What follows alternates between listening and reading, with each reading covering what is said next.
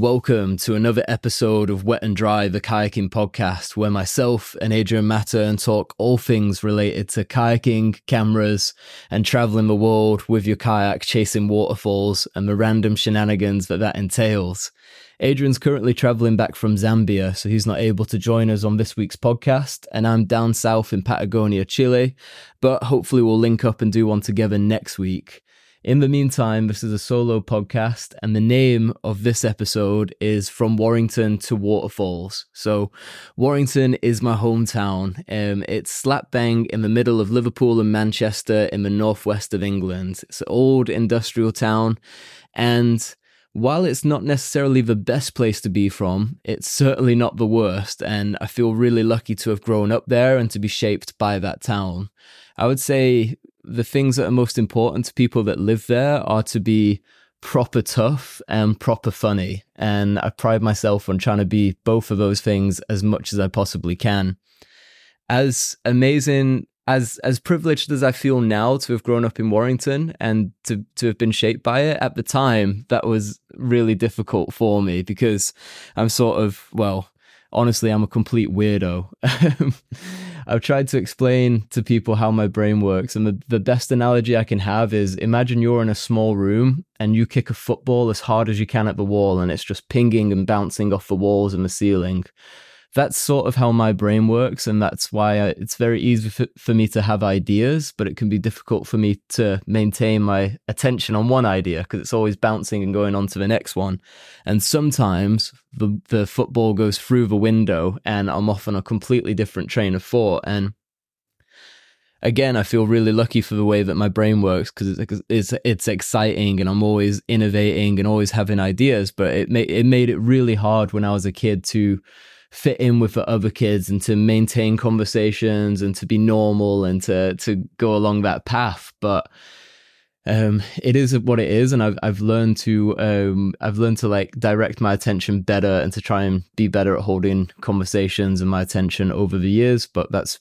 that's the struggle I'm up against. That's how my brain works. And on top of that, I was always not a not like a normal kid from Warrington. You know, like I think to be a normal boy from Warrington, you'd be into rugby, football, and boxing. You know, that's your free interest right there. Nothing, nothing more needed. And you know, I did really enjoy going to boxing class, and rugby was fun every now and again. I hated football. I had two left feet. I was useless, and everyone used to be disappointed and mad and shouting at me when we would play. Um, And on top of that, I was also, I really loved reading books. That's something my mum always had me doing and something that I always really enjoyed being able to escape into books and just get lost in that world or to find a subject I'm interested in and read about it and learn more. And I always used to go into school and just be there early and reading books before class instead of hanging out with the kid with the other kids. And yeah i was i was a weirdo growing up. I loved art class and drama class but that's that at the time that was i guess it was okay if you were a boy and you liked art and drama class but um, it was certainly something that the other kids would make fun of you for liking. So i sort of withdrew into myself and i never really felt like school was for me. And uh, I used to dread going there every single day and yeah, completely and utterly hated it. But one of the best things that ever happened to me in school is they took us out of the city and into the countryside. So we went up to the Lake District and we tried a bunch of outdoor sports. We tried hiking, which for me at the time was cold and boring and we tried um, climbing, which was very exciting when you were doing it. But then you had to wait in line for the instructor to like belay the other kids until you would get another go. And I found that quite difficult to wait in line. and then we tried kayaking, and I remember being so excited, so excited just to be by the lake and the water and the kayaks were all brightly colored. It was a fleet of yellow Pyranha Master 300s, I believe. And anyway, we get in the kayaks and everyone's excited. And all of a sudden, I don't have to wait my turn and no one's telling me what to do and no one's telling me what's right and wrong. And I'm just free, you know, and I'm floating around on the water and I'm picking up speed. And when you're learning how to kayak and you pick up speed, eventually you're going to spin out. You're not going to be able to keep it straight anymore. And when you spin out, you can drop the right edge or you can drop the wrong edge. And if you drop the wrong edge, then the water piles up on your sidewall and flips you. And if you drop the right edge, then the kayak releases and it skids across the water, especially when you're a 40, 40 kilogram kid in a in a big adult sized kayak. It just skips along the water. And I remember the kayak making this like cha cha cha sound as it went across the top of the water. And I just had my mind blown. I was so in love with that feeling. I was doing it the rest of the the rest of the session on the lake, just completely in love with that sensation and the the feedback and the connection from the kayak and the water. And I came back from that trip and I was like, Mum, I'm a kayaker now. and her and my dad were still together at the time and they got me this like 25 pound fiberglass kayak. And looking back, it was probably um, a death trap, but at the time it was my pride and joy. This fiberglass kayak, it was red and it had a yellow racing stripe down it, and it was the most beautiful thing I'd ever seen in the world, and I loved it. Sometimes I go on eBay and I try and track down the a similar looking kayak because I would love to have one, but I haven't managed to find one yet. But I'm on the lookout. And anyway, then I was in this fiberglass kayak, and my dad would take me to the lakes and the canals and stuff. And we um we went to the local kayaking club. Um, I think it was just called Warrington Canoe Club. They had a pool session every Thursday night at the Orford swimming pool. Um, and I used to go there and it was amazing as a kid. You know, you're in the warm water, you're in the swimming pool, and you can learn to roll and do all these things and just mess around. It's such a good time. I, I still have so much love for a pool session. Me and Dame were, were at a pool session once a few years ago and we were just going berserk. it's so much fun in there.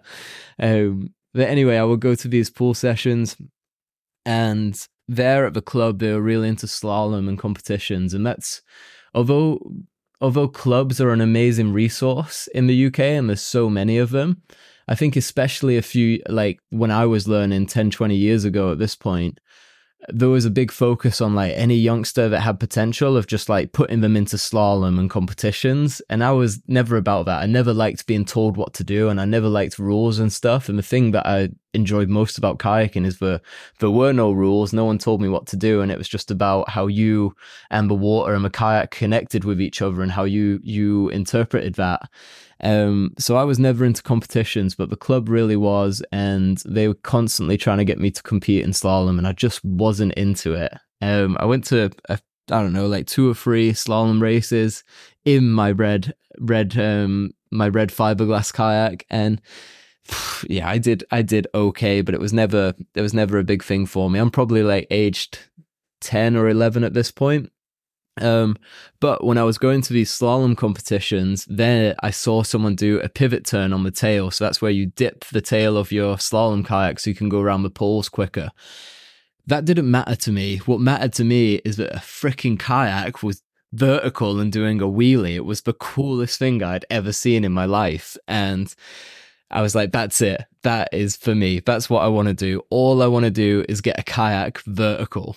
And I I had a book. I think um, it was called "This Is the Art of Kayaking" or something like that by uh, Bill Mattos. He used to he used to own Nookie and run that. I'm pretty sure he wrote that book. But anyway, in that book they had a really good section where it explained all the different types of kayaking, and I was reading through that, and I got to the freestyle chapter, and I was just my head was just blown backwards. You know, like these kayaks were shorter. They had like swallow tails, um, rails, like all these cool design features. Which, you know, like now I firmly believe like design features on kayaks less is more. You know, and you only want to put a line on there when it's going to do something and when you know it's going to work. But at that time when those freestyle kayaks were coming out, it was just a field day. You know, people could do whatever they thought might work well, and they were doing it on these kayaks. You know, there were some crazy looking ones out there. The S6X from Pyranha was my dream kayak because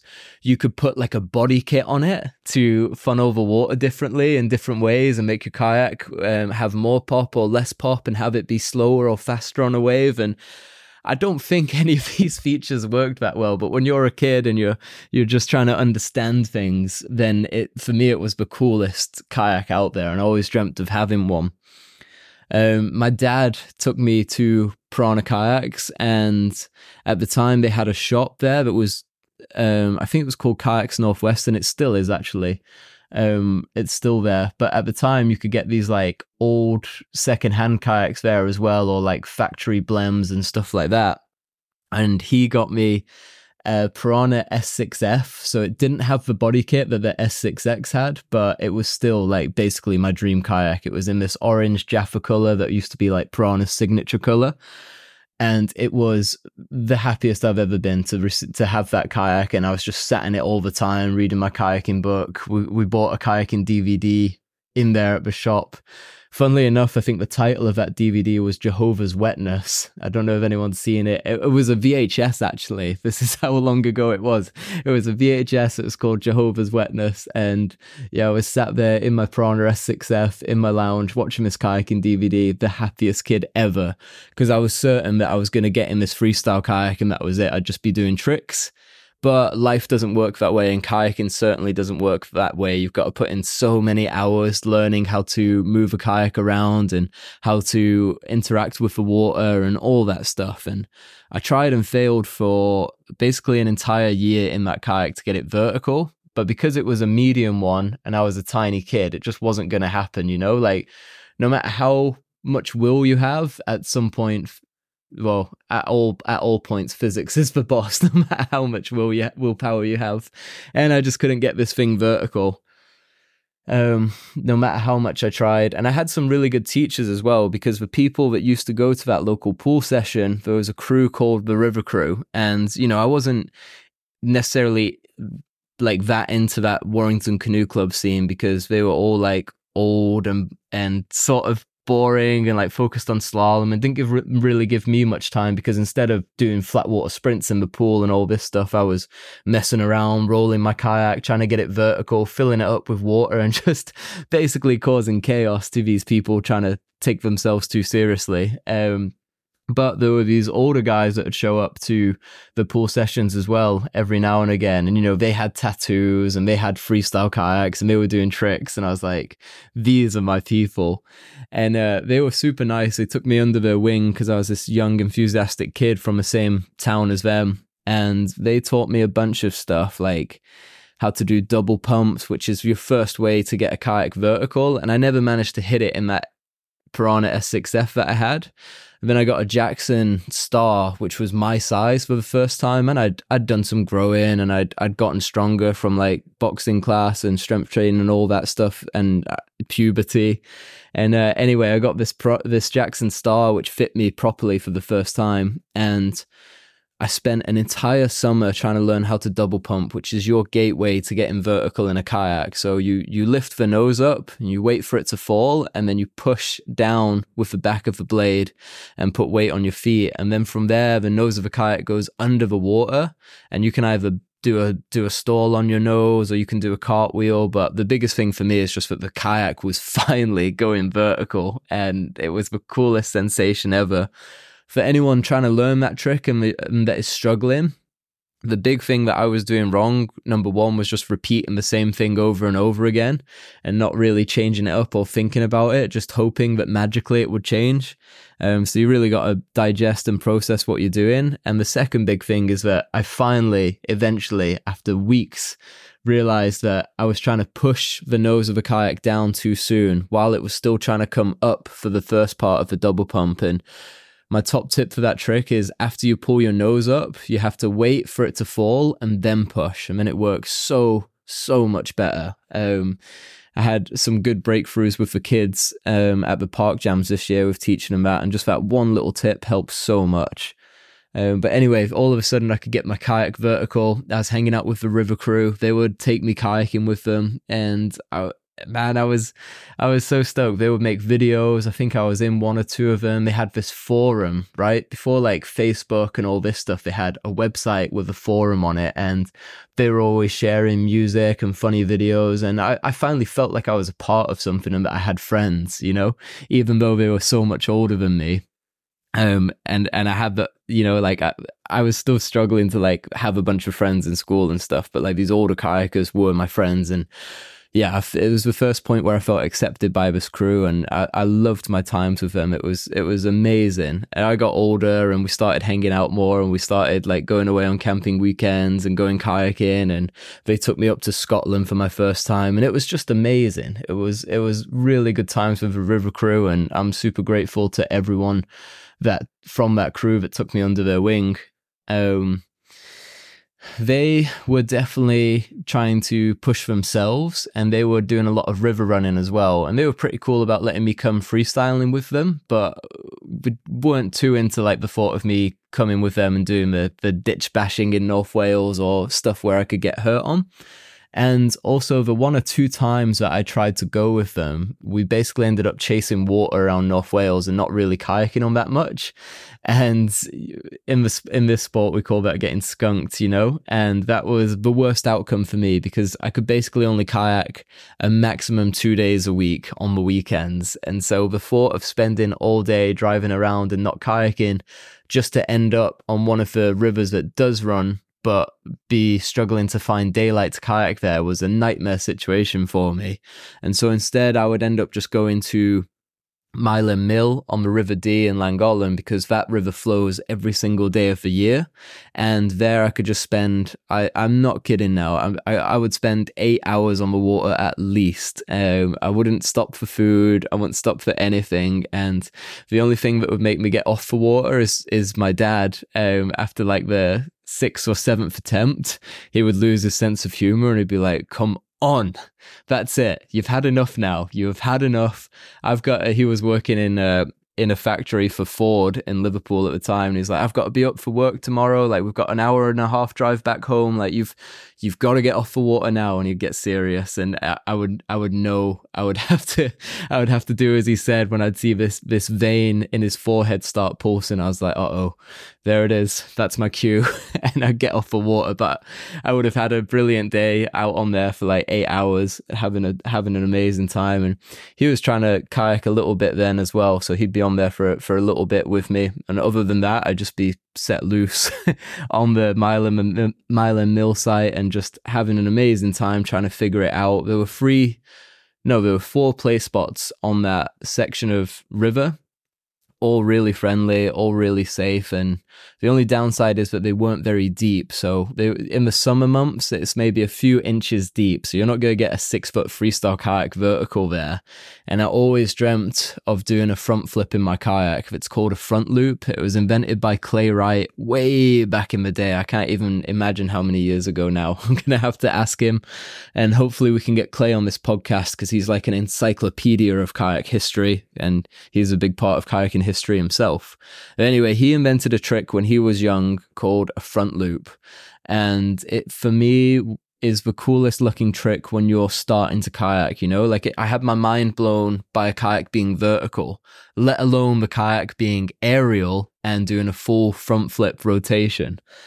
It was my number one dream to hit this trick. And there was a spot um about a, a about 45 minutes away from Mile Mill called the Tryweryn. And I always wanted to go there, but the, the adults that I was kayaking with, not the river crew, they went there all the time, but because they had this reputation of being a little bit gnarly, um, the, the older, the other kayakers, the, the other older kayakers that I was with at the time were like, no, no, you can't go there yet. You're not good enough, blah, blah, blah.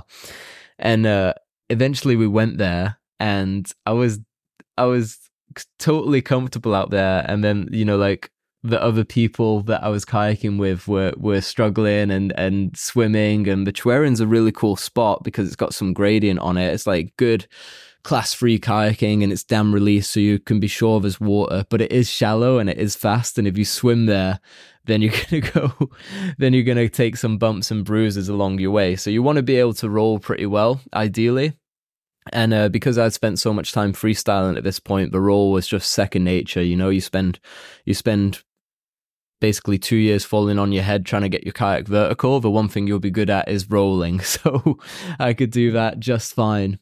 And anyway, they have a freestyle spot at the top of the cho- uh, at the top of the Tryweryn. Um, I think it's actually just called Top Hole, although other people call it World's Hole because one year way back in the day, they're talking about having a world championships there. They never had it. But um, anyway, this is one of the few spots where you can get the kayak vertical and to potentially do a front loop. And I remember, I think I tried maybe 11 or 12 times and then I felt something happen, and I was pretty sure that that was it. But it all happened so quickly that I couldn't be sure whether I'd done my first front loop or not.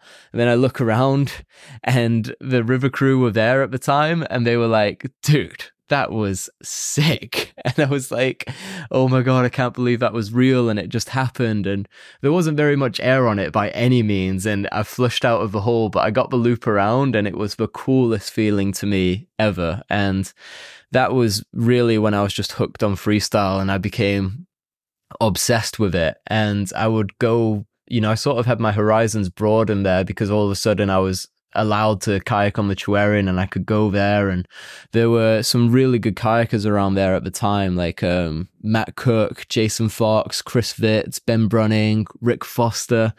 The, these were all guys that were really good at kayaking and freestyle and I got to kayak with them and it was it was it was really cool. They're all so friendly and dead nice and constantly giving me tips and helping me out. And Matt Cook especially was always challenging me. There's a few moves on the Tryweryn where if you get them wrong you might get pinned on a rock which is you know where you get stuck sideways against the rock and again with the force of water going against you. And it, it's a scary thing no matter how old you are. Um and I was intimidated by a lot of those moves where that might happen. But Cookie was always pushing me to try them and uh, really like helping me progress as a kayaker by basically scaring me. and um, I learned I learned a bunch hanging out on the Tryweryn. But I, it got to a point where I felt like I had um, done what I could do freestyle wise there. You know, like the top hole was good and it was deep, but it's quite flushy for trying to learn combos and stuff. And I dreamt of going to Nottingham um, and paddling at the National Water Sports there because I'd seen videos of it and they had this one hole called the Inlet Gate, which is basically a walled in uniform stopper that's as deep as you like. And it looks like you, it looked like you could just do any trick possible there. Um, so I had big plans to go there in the summer months and kayak there. But before I got round to that, there was Pyranha Fest at the Tryweryn and I went and I wasn't really into competing ever. Like I'm not a competitive person with other people. With myself, it's not like a it's not like I'm competitive with myself, but I hold myself to a high standard and there's certain ways I like to do things, both in life and on the water in a kayak. And I'm not really competing with myself, but I'm I'm putting pressure on myself to to do things a certain way and in the in the best way possible, you know? And anyway, I wasn't really into the thought of competing, but my dad um was telling me, was asking me to, and was saying that I should. And there was a bit of pressure from him. And anyway, I went and I competed there, age 14 at Pyranha Fest, and I won the I won the men's event because they didn't have a junior class, and I won the I won the men's event, and everyone was super nice to me, and it was cool because it was a jam session. It wasn't like a full on 45 second serious freestyle ride it was um, just a jam session, and so it was all about like variety of tricks and what you were hitting and stuff. And uh, yeah, I, I narrowly beat the the guy who came second, which I think was Richard Brooks. But anyway, I was I was a kid, I was fourteen, and then from there, like Pyranha and the manager at the time, Tim, were like, damn, like this is our kid, like this is who we want in our kayaks. They offered me a sponsorship deal there on the spot the freestyle kayak at the time, the Rev, was honestly not good and way too big for me. Even the small one was way too big. So, as sad as it was, I couldn't take that sponsorship deal because the the kayak wasn't for me. And that I think is an important note to share with any young kayakers because I see a lot of young kayakers wanting to be sponsored and they can't really tell me why they want to be sponsored or what they want from their sponsorship. They just want to be sponsored. And I guess it's like a status and ego thing in the nicest possible way. Not saying that those are not bad things or good things, but like, you know, when you're a kid, having having someone believe in you is really really important. And i think sponsorship gives kids that validation that they're good at something and that they're going somewhere. And i think that's why a lot of kids want it. But the most important thing if you're pursuing sponsorship is to never take a bet like never take a deal with a company whose equipment that you don't want to use, you know? You only want to be sponsored by companies where the equipment is the best equipment for you and that's the stuff that you want to use. If you're using different things than than your top choice, then I don't think your heart is in the right place for. And I don't think it's a, a, way to be happy or satisfied with your sponsorship and your relationship with that company. And more importantly, your most valuable pieces of equipment in kayaking are your tools for your job of going down the river. And nobody wants to use bad tools at the job they love, you know? Um, so yeah, that's what I would say to the kids or anyone trying to be sponsored is only go for it if it's with a company that you want to work with and you believe in the products and the team behind them. Um, but anyway, I kept in touch with Pyranha and eventually they came out with a new freestyle kayak called the Molan. And this one was actually a pretty good size for me. And at the time, it was the kayak that I wanted to use because it was narrower and a bit more aggressive. The other freestyle kayaks at the time were wider and softer. And although maybe they had better volume distribution, a couple of other good points, I, I liked how that Molan felt. And I remember Tim, the um, the marketing manager at the time, brought one down for me and I could try it. And I felt incredibly lucky and, and special to be like this 14, 15 year old kid.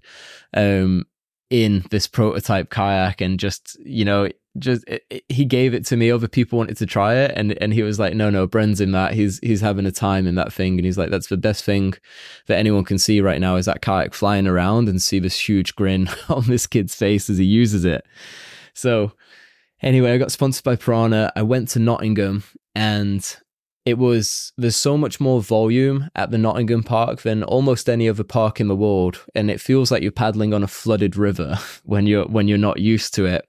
And I went there, and it took me a while to adapt to that style of water and get comfortable there because it was so much more powerful than what I had been kayaking on at the time. And I fell in love with that park because there were no limitations in what I could do, you know? Like I I very rarely hit the bottom.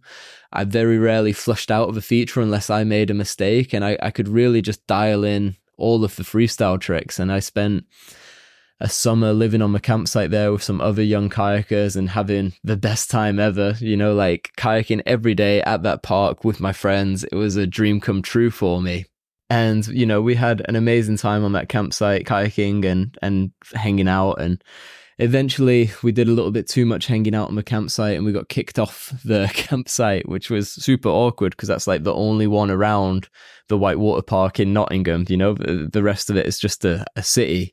And thank god we were saved by a local kayaker called matt chadder and that is a really, really good dude. He's a kayaker through and through. He's also a businessman. And uh, anyway, thankfully, he had some space in his garden at his house and he, he looked after us. And he actually went to the campsite and was like, come on, like these are just kids. Like, yeah, they made a bit of noise and they were they were a little bit cheeky, but like they didn't do anything wrong. They didn't break anything. Like, come on, like give him another chance. And so he resolved that issue and we could go back to the campsite, um, thankfully, and life resumed. And I was on the campsite and kayaking a bunch with my friends, and then they all left to go back to school. And I desperately didn't want to go, and I tried to stay and stay, but eventually school phoned my mum, and she came and picked me up and took me back to Warrington, and I went back to school and went to another freestyle competition and I met my friend Rob Harris, who is a really important person in my life. And uh, we'll we'll talk more about Rob and and uh, the effect he had on me and the opportunity he gave me um, later.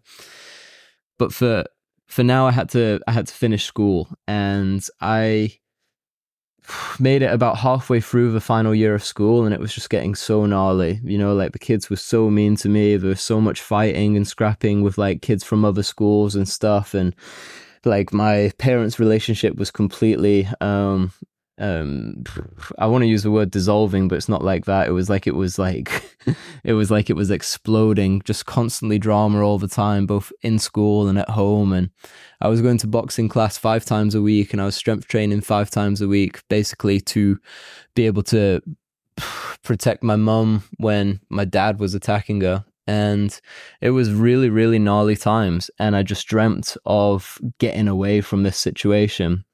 And there was so much going on in my mum's life at the time as her and my dad were separating that I could get away with a lot. And she always believed the best in me. And as I think any parent does. And uh, I told a lie to my mum, and I was like, Mum, you won't believe it. School said that I'm so smart. I can basically study at home until my exams in a few months' time. And she was like, Oh, well, you always were a smart smart young kid, you know, you're dead good at jigsaws when you were younger. And she just swallowed that lie easily with all the chaos and drama going on around her. And so there I was basically away from school in the lead up to my exams. And the, the truth was that I had basically been kicked out of school for being disruptful and whatever and acting up.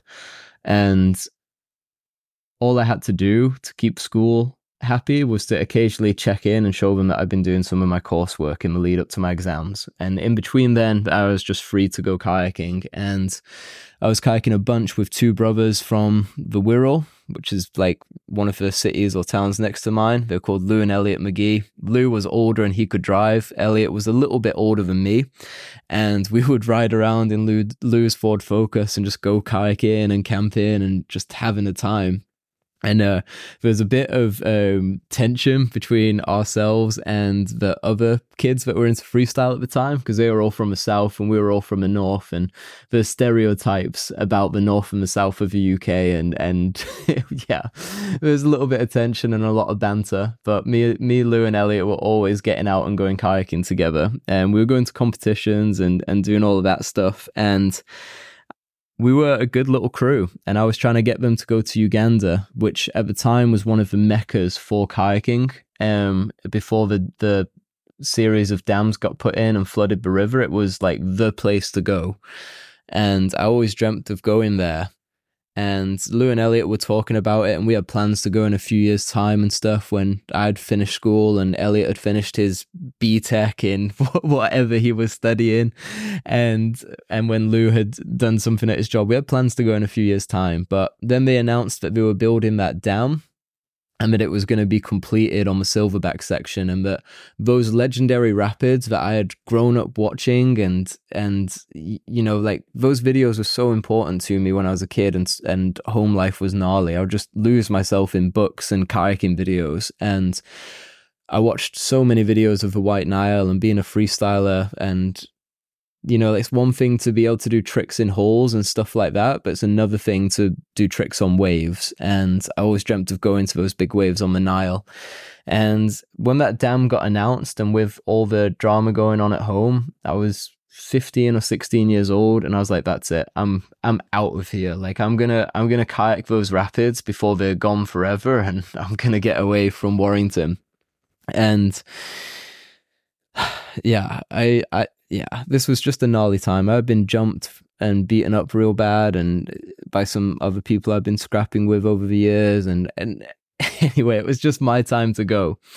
Because I was sponsored by Pyranha, I could sell the other kayaks that I had. I had two kayaks, which was that Pyranha S6F that was too big for me, and I had that Jackson Star. So I sold those kayaks and bought my ticket to Uganda at the time, I didn't have my own debit or credit card, so I had to convince my nan to let me use hers. And I told her another lie that I was going to buy a coat online and my like me and my nan get along so well we're basically best friends that's where i would always go to her house with my mum and dad's drama we'd hang out and she's dead funny and she's proper tough and and she's been an amazing role model for me over the years and i always loved hanging out with her so we're we're friends you know? And uh like like it's it's something different i think to like what a lot of other people have with their grandparents. And anyway my nan was like oh yeah you should definitely get a good coat you know? Like winter's coming up it'd be good for you to keep yourself warm.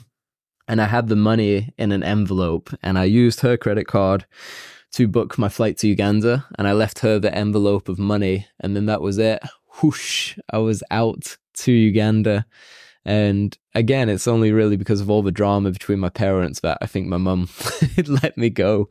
And that and I had spent like six months, you know, like telling her, like, I'm I'm going. I am doing this. And I was so sure of myself all the way up until I got off the plane in Kampala, Uganda, and I step outside of the airport and there's just noise and chaos and different smells than I'd ever experienced before. And all of a sudden I was like, whew, this might have been a mistake. This might have been a bit too much here.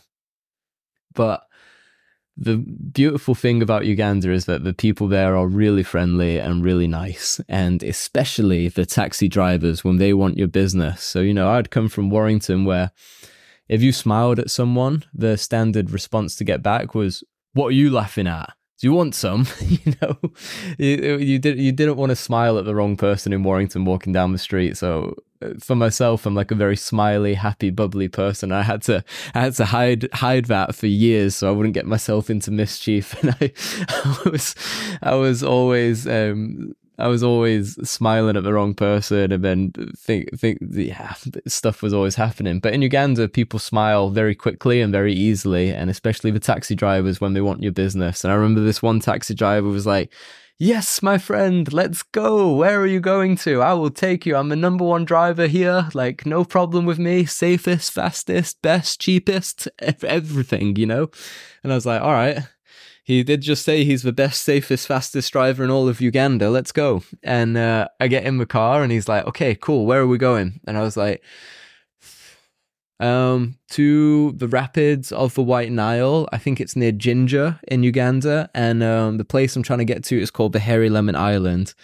And this driver, they make this noise in Uganda, this like, eh, where, eh when they're confused. And he was like, eh, I don't know this place. And I was, I was, he's like, I don't know if I can take you. And I was like, no, no, it's all right, man. We'll just, we'll just drive towards Jinja. and then I'm sure it'll be signposted, you know? Me thinking that everyone cared this much about the rapids and the, and the location and that it would just be easy to find. It was pitch black we did this drive for what felt like an eternity and i wasn't sure whether i'd actually got in the car with a good person or not so i had like my fists clenched the whole time ready to fight him if, if like he turned out not to be a good person. But he actually was super nice dude managed to find the hairy lemon island through like stopping and asking people along the way and and dealing with a 16 year old english kid's like mumblings about where he wanted to go and he found the place, and we got there late at night, and you had to ring a gong to get them to send a boat over to you. And they used to say that they wouldn't um, send the boat over at night because they didn't want anyone falling out or anything happening. And anyway, we rang this gong, and I didn't know if anyone was going to come. And then out of the darkness, I can hear like a paddle stroke in the water. And I see this boat coming across through the darkness, and the person that jumps out of the boat is none other than Jason Fox, who is one of the people that I'd grown up kayaking on the Tryweryn with. And I hadn't seen him for like a year or two because he had been traveling and kayaking and he got out that boat. And I was like, I was like, oh my God, how is this possible? And he was like, hey, dude, I'm sort of looking after the bar here. I saw on the reservations that you were coming. And uh, yeah, I'm stoked to see you again, stoked that you're here. And loaded up into that little wooden canoe thing that he was rowing over to me and stepped foot on the hairy lemon island and yeah that was that was the beginning of me understanding how much depth there is to this sport. Jason basically took me under his wing and we hung out on that beautiful island and we went surfing every day at the waves on the other side of the island. And it was honestly insane to have gone from um, struggling to deal with the power of Nottingham to feeling comfortable on Nottingham to then coming out to the White Nile and just once again like having to readjust to the power of the water and getting comfortable out there. And I crashed and burned a lot in on those waves and especially now special because you you had to use a tow rope to get out of there which is quite hard to do um, and it takes a little bit of time to figure it out and learn it and yeah, I basically would grab the throw rope, start trying to tow onto the wave, catch my edge and flip, and then not have hold of my paddle with both hands and be struggling to roll in in this wave train, which had the biggest waves I'd ever seen of my life, and then trying to paddle to the side and deal with the eddy line and the whirlpools, and then plucking up the courage to try again. And uh, eventually I figured it out and I was surfing the waves and I was pretty confident. And you could go out and surf those waves because there were always other kayakers there at those waves, you know, whether you were friends or you knew anyone or not, there's always kayakers on, out there looking after each other, which is a beautiful part of the sport. And the White Nile has so many more rapids than um, than just this wave train, or it did used to have. And there was a day one section and there was a day two section. And the day two section had a really big rapid on it called Itanda. And I had no intentions to kayak down this rapid necessarily. I more cared about the freestyle spots and the rapids on the day one section that were about to be dammed and flooded. But there were two English kayakers, Matty Nicholas and Adam Ramadan, that were there, and they told me they were going up the river to run the day two section, and that I could come with I could come with them if I wanted to. And I was like, oh my, like yes, of course I want to come kayaking with you guys. Um, and we went up there on the back of a motorbike called a Boda Boda. We had two mo- two bikes. Um, or no, we had three bikes. Two of them had mine and Adam's kayak strapped to it, and the other one had me and Adam on it. Uh, Adam's been a really good friend to me for years, but he's um he was looking after me from early de- early doors when I was a kid, um, and he wanted to be on the bike and make sure that we didn't fall off it and stuff like that, or that we didn't get lost or a bunch of stuff. And then Matty was riding with his kayak on him um, on the other bike. We went up to the Itanda Rapid, which I believe means death in the local language, and got there and I saw the line. I felt good. And Matt and Adam were like, Do you want to do it, Bren? And I was like, Yeah, yeah, I do. And they were like, All right, cool. Then, uh, then yeah, you can, you can follow us down it. And I followed them down it and was basically upside down for the top of the rapid until the middle, and then I managed to roll up and make the line around this huge water, and it was an amazing feeling. That's where I think I had one of the biggest adrenaline rushes in my life. I've talked about this with people before of like I feel like I don't know whether I'm getting numb to adrenaline or my personal theory is that you get the biggest rushes when you're not sure something's going to work out and that was how it really felt to me there. I wasn't sure whether I was going to get to the bottom in my kayak or whether I was going to have to swim this gnarly rapid. But I did, and I got this amazing rush, and I loved it. And then we kayaked down the rest of the river, and it was just amazing. Such good times. Went up to the day one section, kayaked those rapids that would soon be gone forever because the dam was flooding it. They were enormous. There was one rapid in particular, Silverback, which is just a kayaker's dream. I don't know I used to play Tony Hawk Pro Skater when I was a kid, and there was a, a, thing in there where you could design your own skate park. I don't know if you could design a more fun rapid on a river than Silverback. It was a huge massive ramp down into some of the biggest waves that you've ever seen. And it was just amazing. All sorts of magic and chaos and bedlam would happen when you drop in there with a group of kayakers. Some people would be aerial, some people would be underwater, some people would be sideways, backwards, upside down, all of that stuff. It was amazing. And that trip really reinforced to me that this is what I wanted to do. I was like, this is where I belong. I belong on the river with my friends. And that's what I'm going to do. And I'm going to find a way to do it. I went back home to the UK and I was struggling to find work. And Rob Harris um, got me a job working at the London Boat Show. His wife Haley was organizing it, and they had this big swimming pool there, and they wanted something to fill the day and to to be fun to watch. And so Rob basically choreographed an entire kayaking show, and we had like a Grinch winch to tow us along the water, some ramps to hit, and then we would do like a flat water freestyle routine alongside that. And it was an amazing time. It was myself and a bunch of other really good kayakers james bebbington of note who was also from warrington but from the nice side of town. And he actually became world champion as well. So he was always a hero for me not because he was world champion but because he did the sickest nicest combos at nottingham. They were just beautiful to watch. And uh, anyway we did this this boat show and performed twice a day, every day, and it was amazing. And we got paid really, really well. And from that money, then I basically had the funds for my next plane ticket to go back out to Uganda. And I did just that as soon as I could. Went for even longer this time. I was out there for like three months. Um, caught malaria, all of that gnarly stuff, all that fun stuff. That was my first experience with malaria. Came back again and was just focused on kayaking. I moved up to Nottingham um, on the campsite. When I ran out of money, then I was staying in the boat store where people used to pay to keep their kayaks. And just by me being around there all the time, um, Paul Shepard, who used to run the park at the time, was like, "Dude, do you want do you want a job? Do you want to like dip some wetsuits, answer some phones, um, sign some people in, and and we'll pay you? And uh, oh, by the way, you also get a free season pass to kayak here." And I was like, "That sounds like the best deal ever." And it was a really good job. I was hanging out with with Paul Shep, hearing stories about kayaking from years ago and kayaking history, and it was it was really good times. And the job was chill. Like I could I could kayak before work, I could kayak on my lunch break for forty minutes, and then I could kayak after work. And I spent a lot of time progressing and dialing in combos, and the job was super chill. And I had a bunch of time to just think about the way a kayak moved and to invent new tricks and I started filming those more and more and putting out edits. And one video in particular went pretty big. It was called Nottingham Innovations, and it's it's only it's on my old Vimeo channel. It's not even on YouTube. I should re-upload it at some point. That was my first go with properly like editing a video and putting a story in there and like um yeah, making like a good freestyle video of Nottingham. That video went pretty big and a few people saw it. And again, at this point, I was just working to save up money to go kayaking. So I had two jobs. I was working at the Whitewater Park for Paul Shep.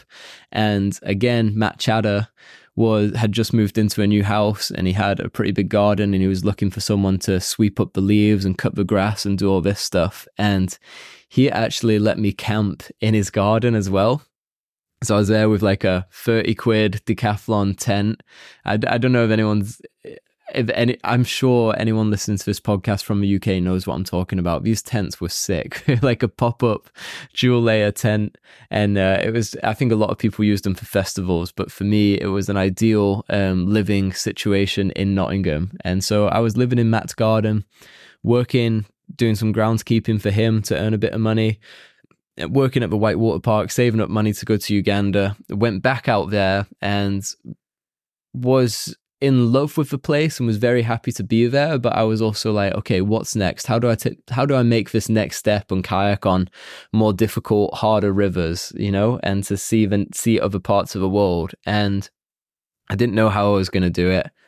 And i just got lost in uganda life where every single day is sunny and good times i had on the river and there's great people to hang out with. And I was slowly running out of money and about to take my flight back to the UK and at the time, I was living in a mud hut in the local village rather than the Hairy Lemon Island or the other tourist places that cost a lot of money.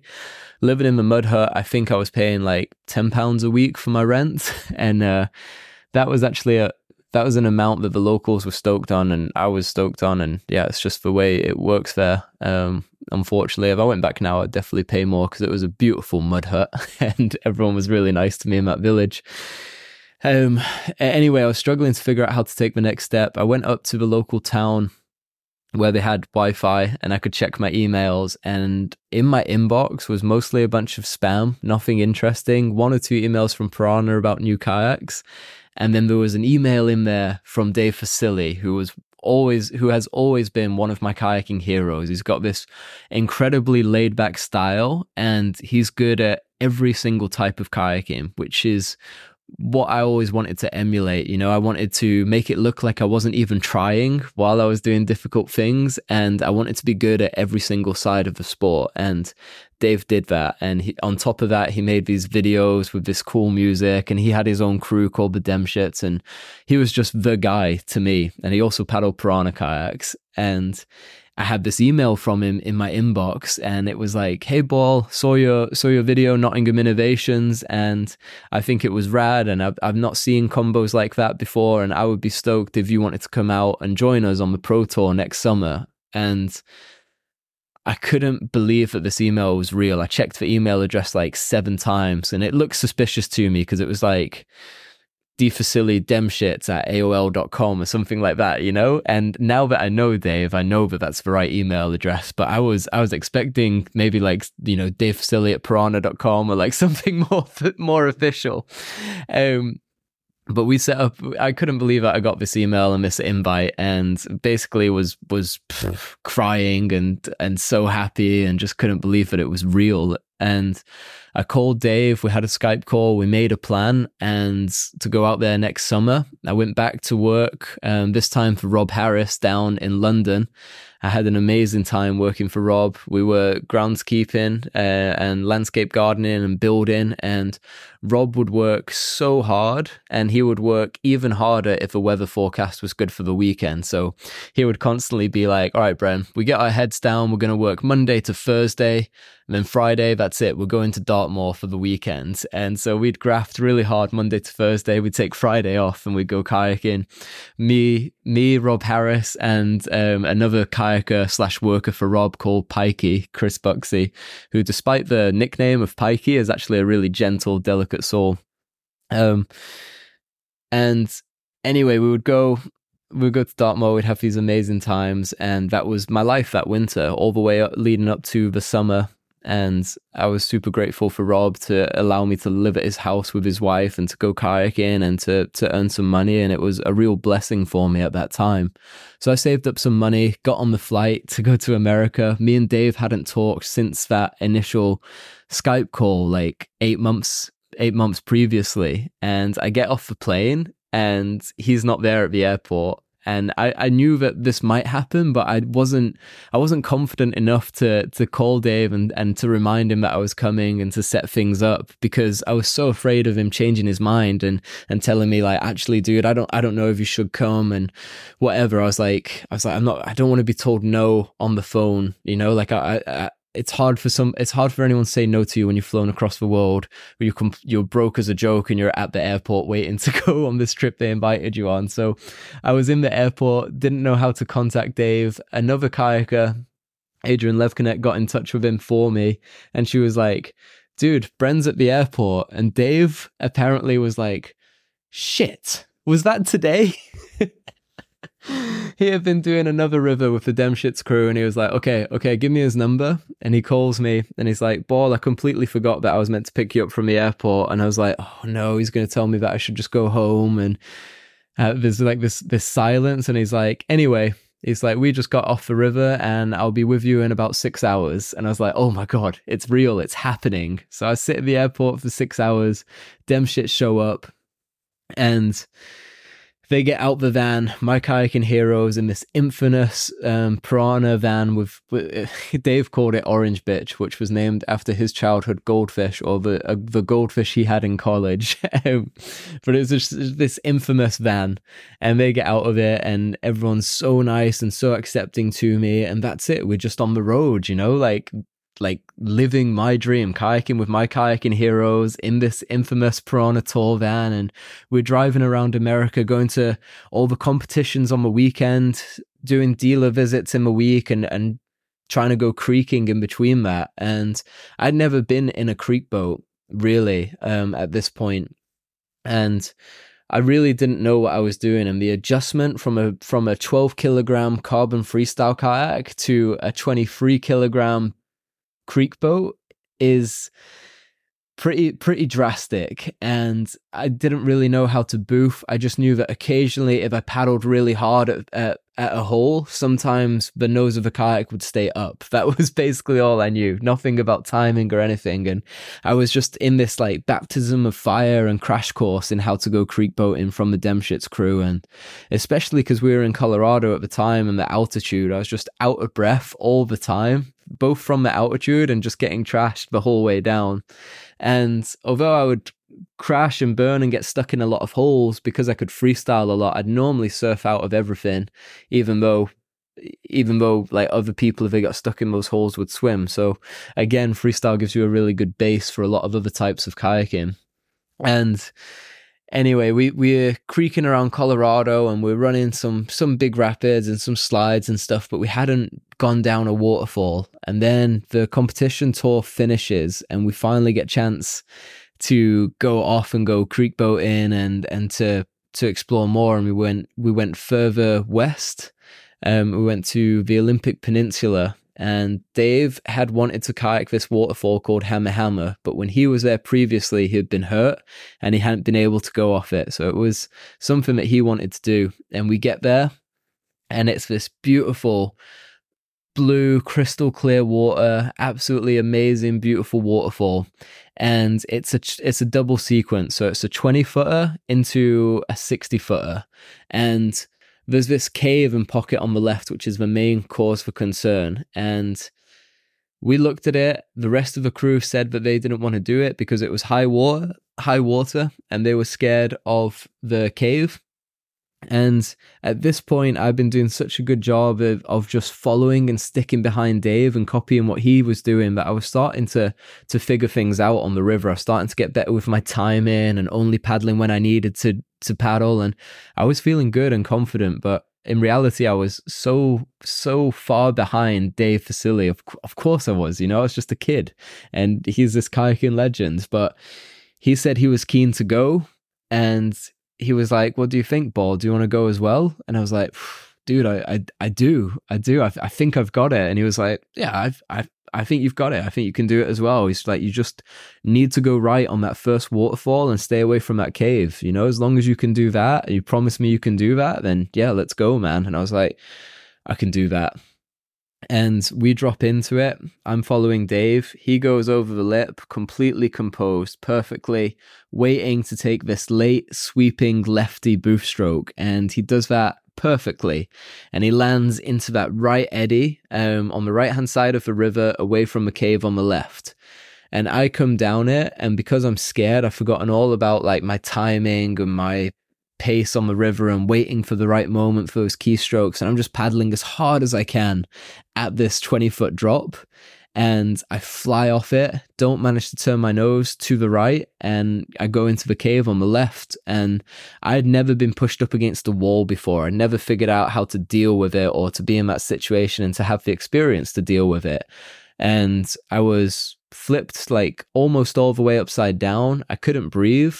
I was panicking, and because I couldn't get my head above water, I pulled my spray deck, which is the worst thing you could have done in that situation. A more experienced kayaker would have been able to fight their way off that wall and get away from it and to to get get out of that cave, but I was just too young and too inexperienced, and I panicked.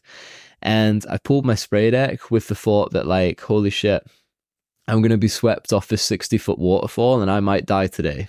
And I popped up and I wasn't swept over the waterfall and I grabbed the this this like this piece of rock on the on the cave. It was like a big jug to hold on to, thank goodness. My legs were being pulled underneath the undercut of the of the cave and I knew that if I let go of that rock, I would get pulled over the waterfall.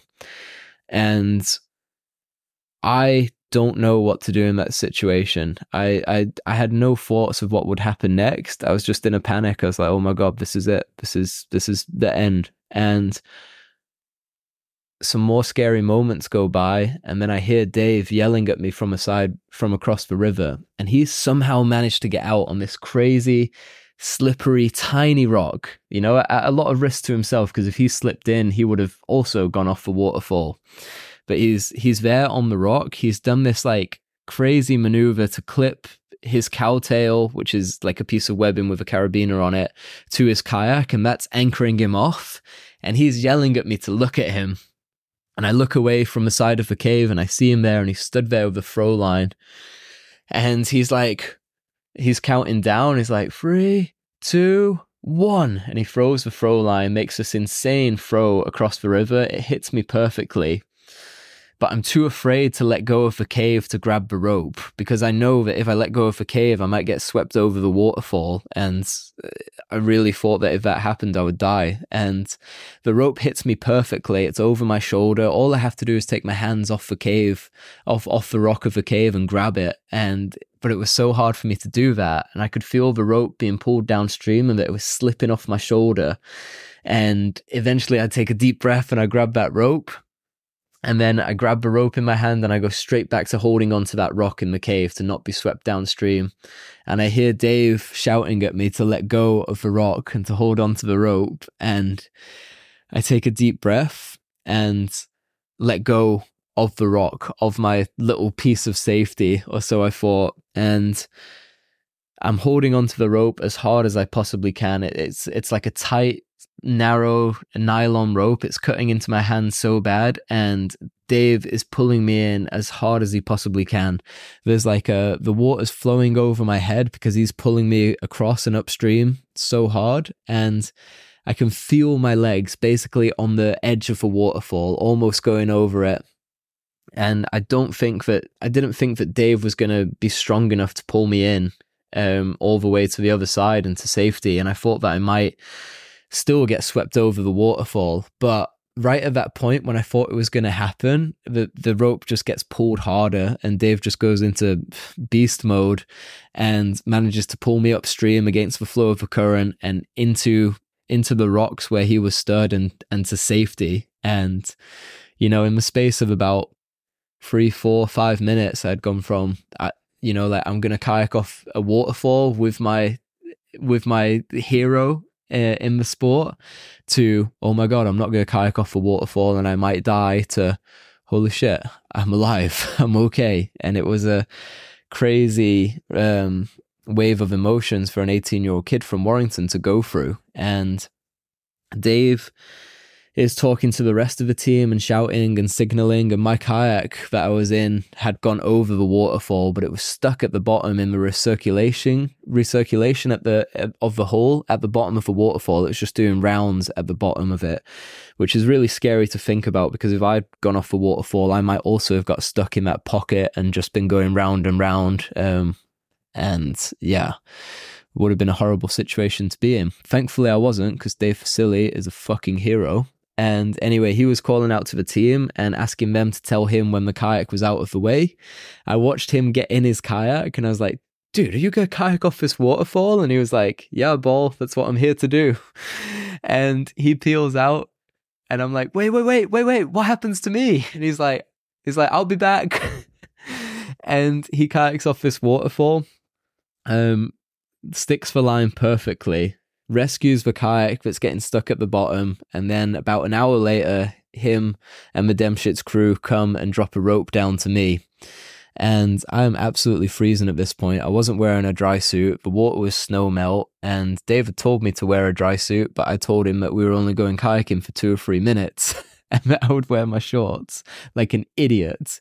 For any younger kayakers listening here, when it comes to layering and equipment choices, just listen to the older kayakers and the locals. And it's always better to be warm and protected from the water than it is to be comfortable um, and and athletic and all of that stuff. It's way better, way more important to dress for the water than than the ideal situation.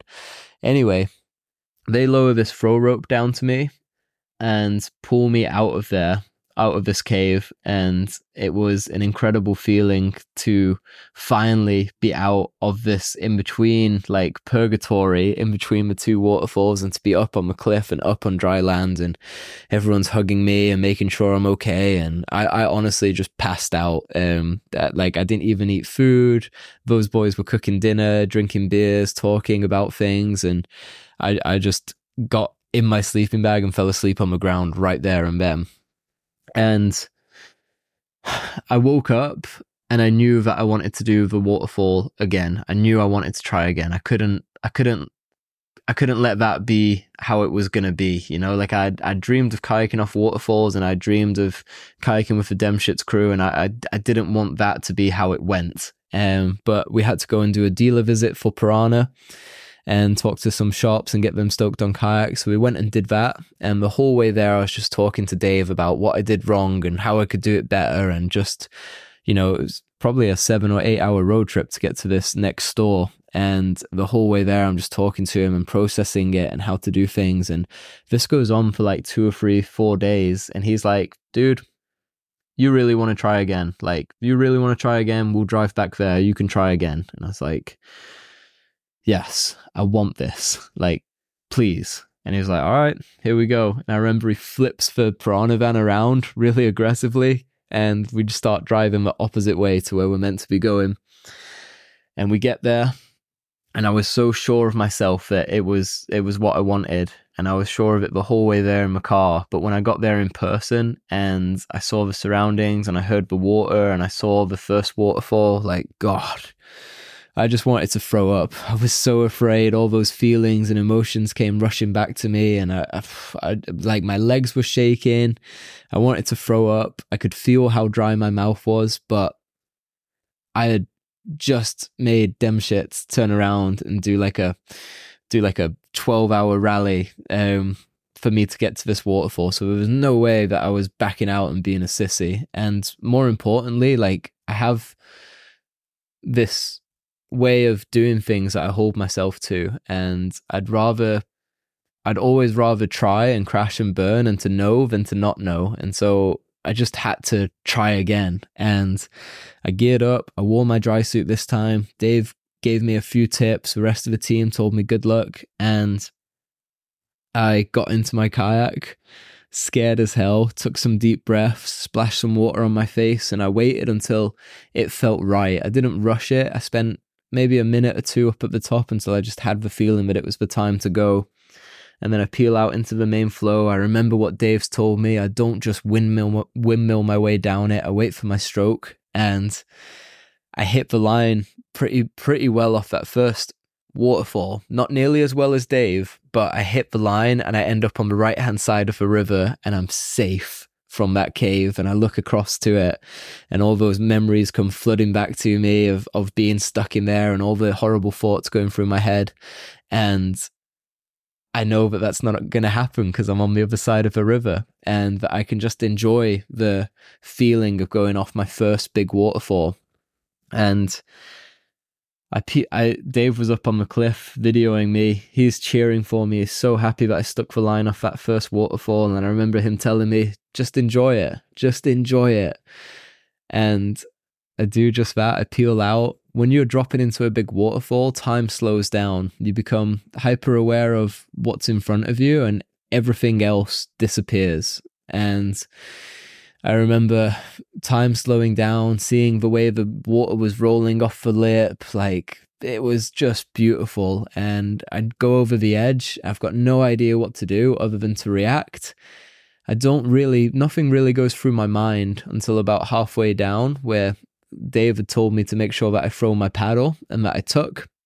I throw my paddle and took. And I remember I came, I resurfaced really quickly and I resurfaced upright. And it was the most amazing feeling ever. If you know, going down Itanda was a big adrenaline rush. It was nothing compared to this one. Like I, I, like all the relief, all the feelings, all the the amazement of what it was to finally kayak off a waterfall, and and yeah, it was a real beautiful moment and something that stuck with me forever. I think that that incident on that on that waterfall was a real deciding moment in my in my career in this sport and the way I do things. I think that it would have been easy and perhaps more logical for me to back away and shy away and take things more conservatively, but it's not in my nature because of where I'm from to back down and I was I I'd always just want to work hard and do things the best I can and and